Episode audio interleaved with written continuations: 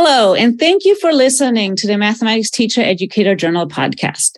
The Mathematics Teacher Educator Journal is co sponsored by the Association of Mathematics Teacher Educators and the National Council of Teachers of Mathematics. My name is Eva Thanheiser, and today I'm talking with Travis Weiland of the University of Houston and Lisa Poling of Appalachian State University. We will be discussing the article Taking a Spatial Turn in Mathematics Teacher Education published in the September 2022 issue of the Mathematics Teacher Educator Journal. We will begin by summarizing the main points of the article and then discuss it in more t- detail. Travis and Lisa, can you each briefly introduce yourselves? Sure. My name is Travis Weiland, and I'm at the University of Houston. I'm an assistant professor in the College of Education, and uh, a lot of my work revolves around thinking about statistics education and how to get that more into the K 12 environment, but with a critical lens. Hi, my name is Lisa Poling, and I'm at Appalachian State University. I am a full professor, and I'm also the chair of the Learning, Teaching, and Curriculum Department in the Reich College of Education. Other than the work with the spatial just or spatial work, a lot of my research is done within social justice and mathematics and how to use those two in a meaningful way in the undergraduate classroom. Excellent. Thank you so much for those introductions. So, as I was preparing for this podcast, I realized that this is a non standard, or I shouldn't say non standard, it is a standard form, but not the most typical we've had.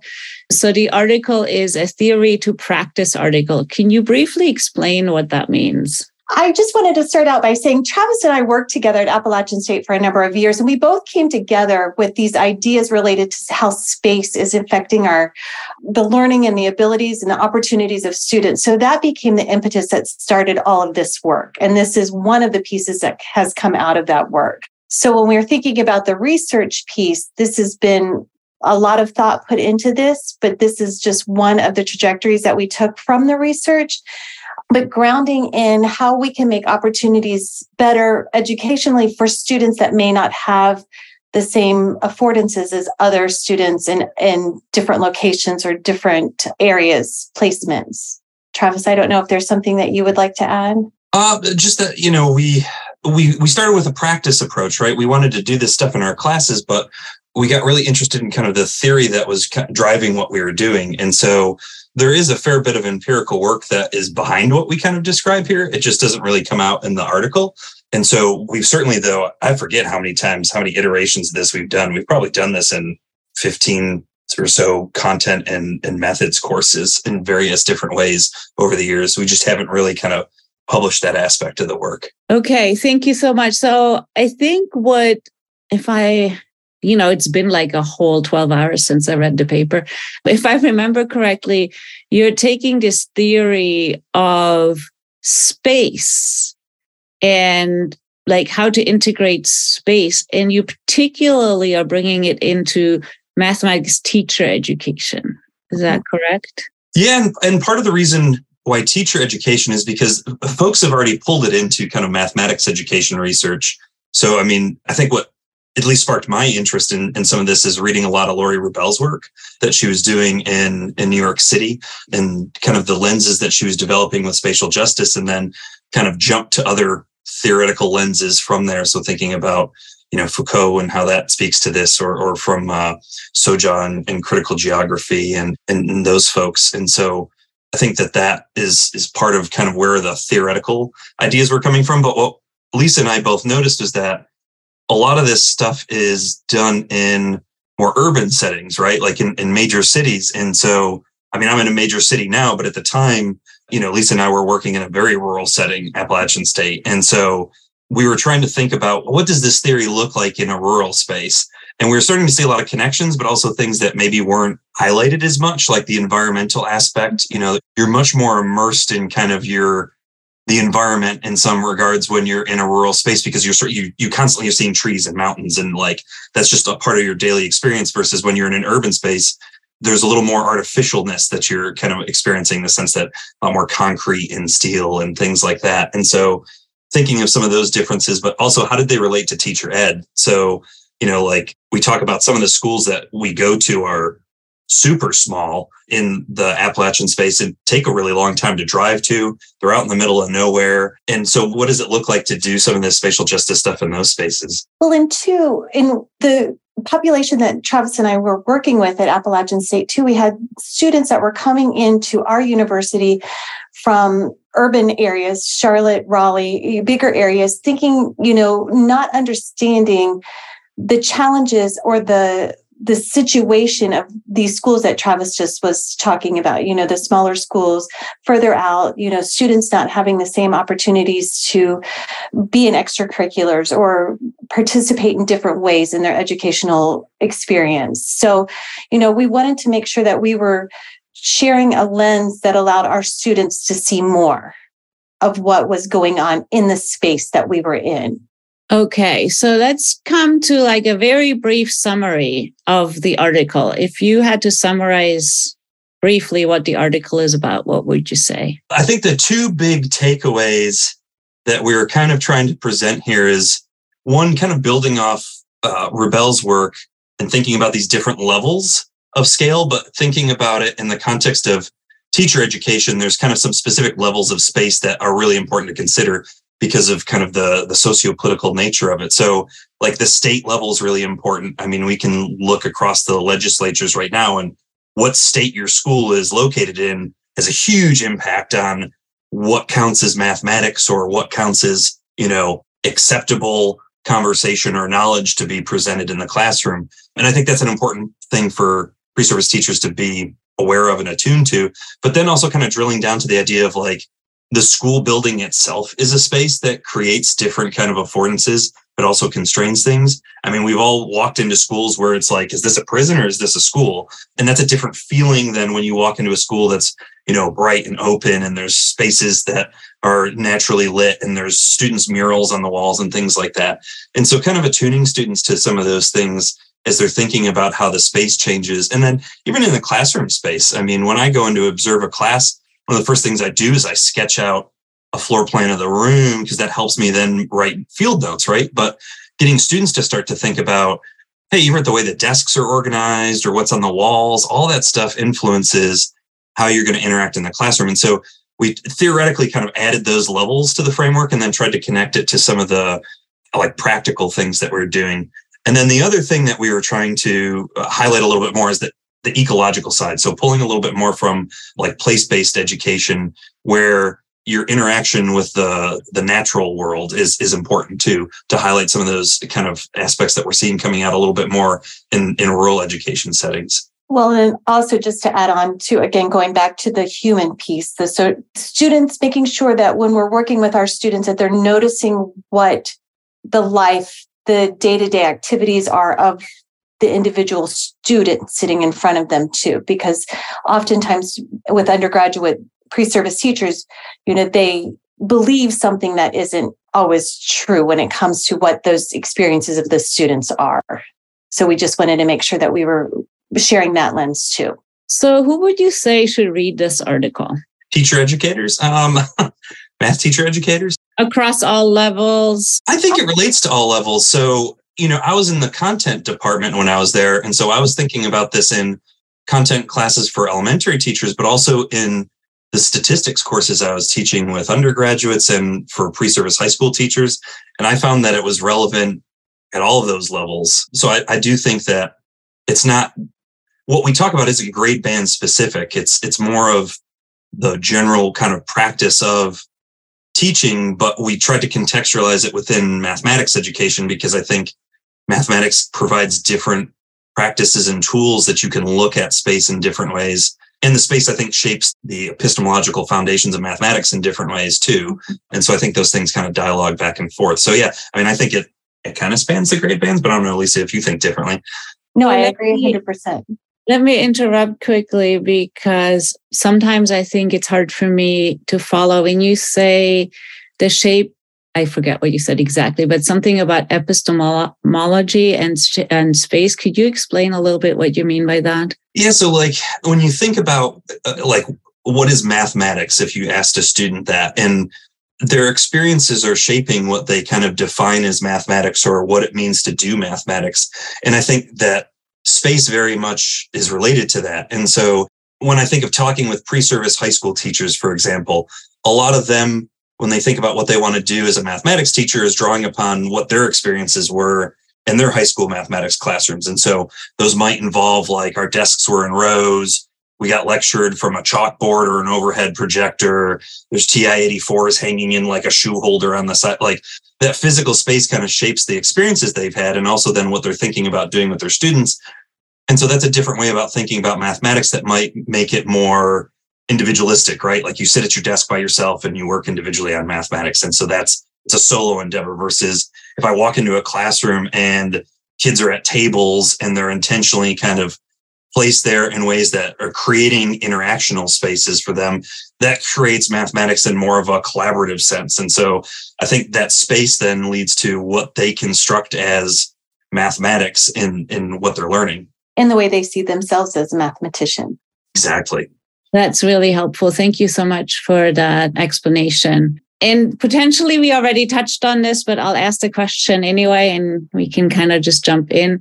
What is the important problem or issue that your article addresses? I will just reiterate what I've already said is that we need to make sure that we're giving a more broad lens when we're working with our pre service teachers to understand that community isn't what they imagine. It's really thinking about the different aspects and how those different influences are changing the perceptions of what mathematics is. Again, as I said before, the student as a mathematician, again, those opportunities are afforded in different ways based on the spatial characteristics. So I just think uh, it's about broadening the, the lens in which our students are looking at their world.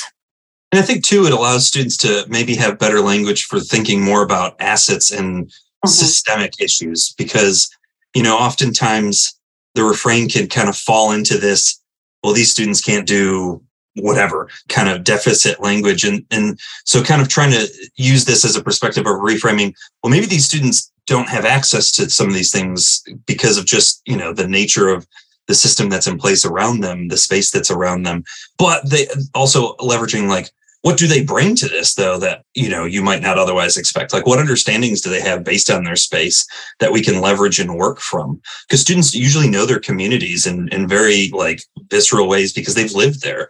And so they likely know the community far better than a lot of the teachers because oftentimes you know teachers aren't necessarily living in the communities that they teach in. And so kind of really like trying to get them to think more about like what are the assets in this community and how could we draw upon them in the classroom versus like what is this community lacking? I'm wondering if you could give an example of what you're talking about. One that came to mind and i know we we touch upon it in the article is this idea of data but one thing that you know travis one of the first activities we brought into the class setting was this idea of how school systems are using report cards to differentiate between individuals right eh, or individual schools but what they haven't taken into account is the space that they're operating in, right? They've they've taken them and they've put them all in the same kind of criteria and basing them and then giving them this letter grade. So in one of the activities that Travis and I did when we were sharing a course is having the students think about what that where the school was situated, what kinds of opportunities, all the the pieces like Travis was saying, you know, what the school looked like, what and putting more of a context around what that grade card was sharing. That's one of the main ways that we considered it. And two, like pointing out that these report cards are missing things. So, like, what do the numbers tell us, but also what are the numbers missing about like this school in general? But two, some of the things that we played with too is just like the idea of, of access to to resources. So, you know, like, do you have after school programs? Well, maybe not because the busing it takes two hours because it's a rural district and there's no such thing as a straight road. And so, you know, some of those things about like maybe, you know, these solutions need to be different in these settings or thinking about what your students are bringing into the classroom are different in some of these settings. I know one of the things that I've poked on is like when you look at the contextualization of standardized assessment questions, you know, if you're in a rural setting, what context makes sense to you that you've had lived experiences with are different than if you're in an urban setting and vice versa. So kind of uh, problematizing some of that and how you're thinking about relevancy to students too. Yeah, one example that comes to my mind is we're working locally with an elementary school, and there's a double decker bus in the problem, and none of the kids have seen a double decker bus before, right? That's one of the interesting. And the other one that, that comes up uh, constantly is bunk beds and sleepovers, which, especially now after COVID, is something that kids haven't necessarily experienced coming into first grade. And so it was just interesting when you talk about how, you know, like contexts that we think would make sense for everybody don't always make sense for everybody.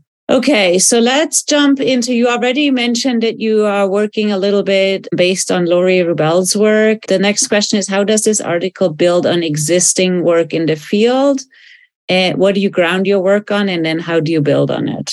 So I think we grounded it certainly in, in a lot of Laurie's work. I know also Erika Bullock and I think it was Larnell was the other person that she wrote with, uh, kind of did some very theoretical conceptualization of the idea.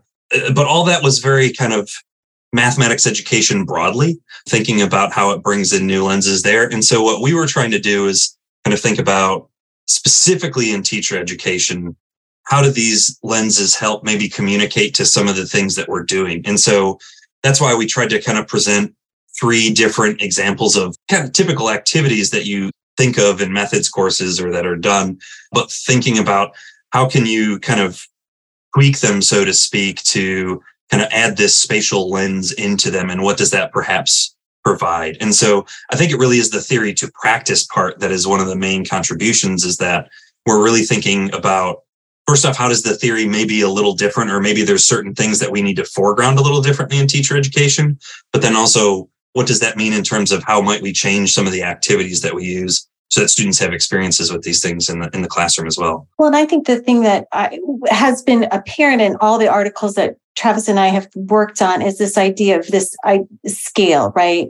That instead of looking at everything top down and saying, "Oh, look at all these things that are wrong or missing," or you know what they're not doing, is but continue to think about, and that was all through Soja's work, but coming down and looking, you know, to that micro level and and really getting in deeply into that piece. Because like we mentioned earlier you know the the grade cards for whatever reason seem to be very top down that you see it but you don't really drill down into what it means. But everybody regards the you know a grade card as being the driving force in that educational setting which is unfortunate and there's just more to it. So so there is this cone shaped figure in your i don't know if it's cone or try whichever of the levels i wonder if you could talk us through because I thought that was really helpful to kind of think of what the different levels might be. Yeah, so I mean, I have to credit Laurie's work for that because that really comes from her. We we basically just took that and then added some levels, right? So this idea that like Lisa said, the you know the the person is kind of the the most concrete kind of form of these different levels of space. Again, that's coming from Rubel's work. But then what we were trying to think about is all right. So, you know, Laura's work was kind of looking at like how kids are interacting in these different levels of like the home versus the street, the neighborhood, the city, the region. What we were trying to think about is what about the teacher education side of those things? Like what levels are really important for us to consider? So this idea of the classroom itself and the school and the district and the state, because you also have that kind of like political dimension of this too, right? Like there's all these policies that impact what's going on, which then impacts based on where your school's physically located and then impacts what you can even teach in those settings. I mean, we, uh, Florida's a prime example right now of some of those issues and, and what can be taught as, you know, about race or, you know, and, and, and that impacts mathematics too, like what, how we can teach mathematics. And so that's kind of the big thing that we were kind of trying to add to that figure is foregrounding more of the the important elements for mathematics teacher educators to maybe consider in these different levels of scale. Yeah, and that also made me think of Catherie's book, uh, Reimagining the Math Classroom, has a whole chapter on space and the layout of classrooms, like you got you talked about earlier as well. Okay, let's kind of go through the three examples because what you did is you shared three examples of what you say are activities that are typically done and then you talked about how you adjust them a little bit to ad- address the space, spatial turn. So could you talk us through those? Community walks have become fairly popular, I feel like, in the past, you know, five or six years in a lot of different settings for, you know, trying to get pre-service teachers out to actually learn about the community that their students are coming from. So to get a little bit more knowledge of their students in that setting. And so essentially what we were doing with that is kind of adding on some additional questions that you might ask them to get them to kind of to prime their thinking more towards some of the spatial side. So like one of the things I often have my students do is not only walk the community, but like actually start with the classroom that they're student teaching in, describe that and thinking about how it impacts mathematics. Now walk around the school itself, walk around the outside of the school, and then kind of go into the community. Because too, that kind of primes the different like levels thinking too that they're doing. And then another thing we tried to highlight was the fact that, you know, in at least when I was at Appalachian State, a walk through the community isn't necessarily the most practical thing because the communities are super rural. So they're like super vast. And so perhaps a drive with some purposeful stops is a better approach to think about it in, in those settings versus like in an urban setting.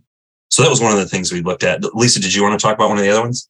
Well, the the one that I would say Travis and I have spent a lot of time working in, and again, it's not all in this article, but the data investigations. We spent a lot of time working with large data sets and thinking about what the community looks like and having our students engage in that. So they could pick and choose what data they wanted to look at, but just that piece. And, you know, one of the things that, and Travis already mentioned it, you know, at, at Appalachian, we're in the mountains. So, you know, a drive into school is, could take a half an hour, 45 minutes. So, you know, there's always the question, well, why doesn't so and so come back in for whatever fill in the blank? You know why aren't they a part of this community? Well there's reasons right? There's these spatial reasons that we started having students explore. You know we have places in uh, boone where there's water is an issue electricity wi-fi you know all those things so why is that and what does the community look like because I think oftentimes individuals think it is this straight road out to wherever you're going like Travis said, they don't exist in our in our world. It's very curvy. You can only drive 25 minutes. So there's reasons why kids aren't coming back and aren't being engaged in the school setting. But we we had to find a way to bring that in. And that's where that data investigations is thinking about what aspects we should be looking at. You know, one of our very first conversations, Travis, I don't know if you remember this, but we had talked about, you know, to be able to come into the library. You know, there's this expectation that every student should be able to go to the library whenever they want.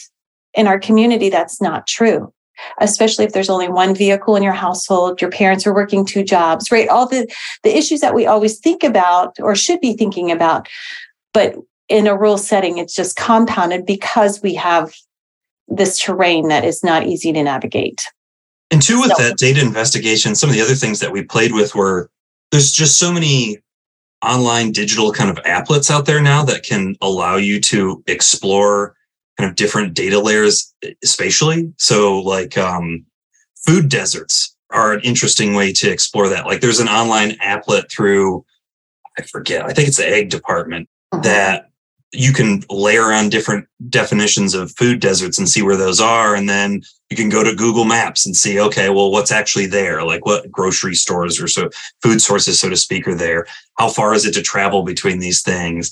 And then you can go to like the opportunity atlas and then start to look at, you know, what's the median income in this area or, you know, other kind of opportunity indicators that are there too. And so I think that there's, technology is allowing us to delve into some of these spatial dimensions in ways that we couldn't do before. And, and I think that ties into the levels of scale, right? Like we can zoom in and zoom out in ways we never could before. You know, like I just think of Google Maps alone, right? So I can like look at this huge like map of the world and then I can zoom down to like street view and see, read the numbers off the front door of somebody's house, right? And so I think because we have these technological advances, it means we can think about things in different ways and I think that's important for pre-service teachers too to be thinking about in terms of like these different levels of scale and how, you know, they can think about this data at these different levels and what does that tell them about these places and spaces in different ways. Right, because when with our work with the data, you know, it was amazing when you would look at it at at the more macro level, you thought you had one interpretation of what you thought was going on with the community. And as we continue to drill down, looking at the different variables that we were able to select from, it told a very different story. And that's again, going back to what I had said originally, you know, we just need to get a more broad lens for our when we're working with our pre-service teachers to consider because they may be coming from a very different environment, different socioeconomic uh, lifestyle. So it's just making sure we we broaden that lens for them or help to broaden it. So one of the questions that's been rolling around in my head while we were doing this podcast was how would you what would you describe mathematics is?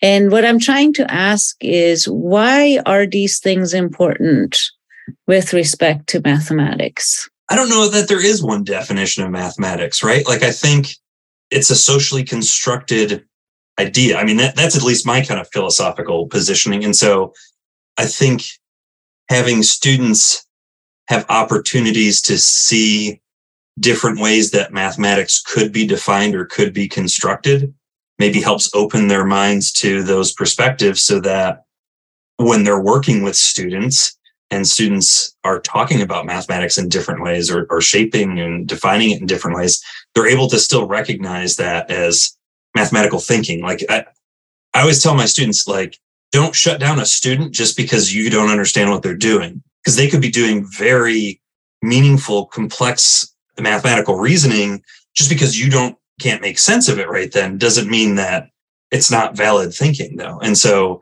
you know, that idea of kind of just opening people's minds to there's more ways to think about mathematics and it's not just this objective thing like handed down from above that we're you know using it's it's we we're building it in our daily social interactions. Seeing those things that oftentimes are seen as deficits in mathematics as an asset and being able to recognize like travis was saying this idea of thinking and you know engaging in problem solving. Maybe they're not doing a computation right but the engagement in the problem solving and, and those pieces become the asset and that's what the the pre-service teachers or whomever is focused on and not the deficit well they can't do this they can't. But thinking about and not limiting students based on their location their their opportunities right? Because i think oftentimes if you come to where we where i am in north carolina there's this idea well because they live in this space they're not as capable as this person in a different location and again just thinking about what it means to be a mathematical thinker and applauding their work in that okay i'm sorry i threw such a hard question at you it's a question that's in my head constantly as i go through the world do you have a definition I actually have a whole paper that I can send you. Okay. That would be great. I just published a paper that is titled What is the Math in Mathematics Education, where I'm tackling these like different ways you could look at it. And the reason I asked the question is because if somebody is concerned as a teacher for their students to pass the standardized tests, sometimes it's hard to envision a broader view of mathematics and to understand why space might be important. That's just where the question came from. Like, how are we thinking about math that makes space an essential element? I like what you all started with is that even the environment you're in already shapes who you are and what you can do, right? Like the classroom you walk in, the setup of the tables, all of those things play in there. All right. Our last question is usually what new contribution to our field of math teacher education does your article make? Other than, you know, what we've been saying is this idea of just there's this additional aspect that we haven't considered. And I think just bringing that focus into the idea of space because often mathematics education has what they're able to do, the standardized tests, you know, the curriculum that's purchase for the school system, whatever, fill in, you know, whatever you want to say. But I think that oftentimes the physical space is not part of that e- equation. Sorry for that little pun, but do you know that? And we see it, Travis and I see it as being so influential in the experience overall and how those individuals are being acknowledged, represented, and applauded for what they're able to do. You asked the question, like, what is mathematics? And I think in the educational space too, we have to, math teacher educators and math educators in general have kind of dual roles with that content knowledge. There's the content knowledge for thinking about teaching the mathematics, but there's also that content knowledge that we use as professionals too. I mean, we're constantly hearing these discourses around, you know, data driven assessment or interventions or things like that. And so I think that our content learning more about, I mean, I focus a lot on statistics, right? So that's the thing that gets me so excited. But that's a lot of this assessment data that we deal with. And so thinking about, well, how do we take the tools that we're teaching our students and also look at those in, in the context of our profession and what can we do with some of these things? And so I think it also opens a little bit of space of thinking about as professionals, like when we get the question like where's the mathematics and what you're doing? Because somebody might argue i mean really this speaks to just teacher education in general like what makes it specific to mathematics education. And i think part of what makes it more specific to math education is that we have different spatial tools as doers of mathematics that might be different than other professions. There's different kind of connectivity that we can do between our content and our practice in, in some regards with that. And so I think we kind of play with that a little bit in this article as well of, of those connections. Yeah, if I remember correctly, I really liked your interweaving the notion that space is really one element of what everybody would consider to be part of mathematics, undeniably, right? Geometry. Mm-hmm. But it also really links nicely to you know, social justice and visualizing issues. Like I'm just imagining that two classrooms you described earlier, right? Where one was like a warm, welcoming environment and the other one was less so. So that I thought was really kind of extra cool that it's like we're taking a piece of what we all agree on is mathematics, right? And then kind of go from there. Yeah, I really, really, really appreciated your article and loved reading it. And it made me think about my own assignments. I liked how your you took some assignments we're all familiar with and talked us through how to adapt them. And in that case, I feel like this article is in line with like typical MTE articles, right? It's like, here's an innovation. Like, look, we're like modifying something to be more spatial. And you can do that with almost everything. Yeah, yeah. No, thank you so much. We appreciate that. And uh, we had a lot of fun writing the article. It's always hard to show like all the work that goes into an article because I, I mean, Lisa, how many iterations of this thing did we have before this got published? I, I want to say 10 maybe. oh, something. at least. And a lot of work that has gone into this same work in different ways. I mean, yeah. we have been thinking about this for six years, Travis. I don't know. it's been a while and you know and we're still new at all of this and still thinking it through and what it can look like and how it how it needs to be interwoven even more into our mathematics classrooms.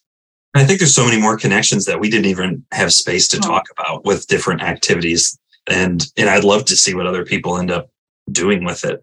Yeah one of the things that hit home to me in reading this was this the levels, right? Like how your body is like the first piece in space. But then also, I think we talk about home and school and community.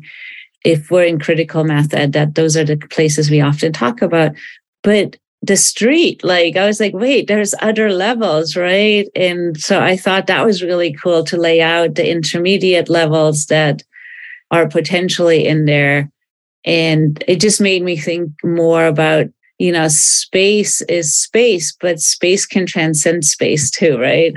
So there's all kinds of anyway thank you so much for writing this article. It is on the mte website. There's very well described articles. And we didn't really talk about one example that you have in there where you overlaid a map, a topological map to kind of make a case for, I think this is in line with some of your rural, rural, gosh, Germans have trouble with the R's, rural like layout. Um, so it's definitely an amazing article.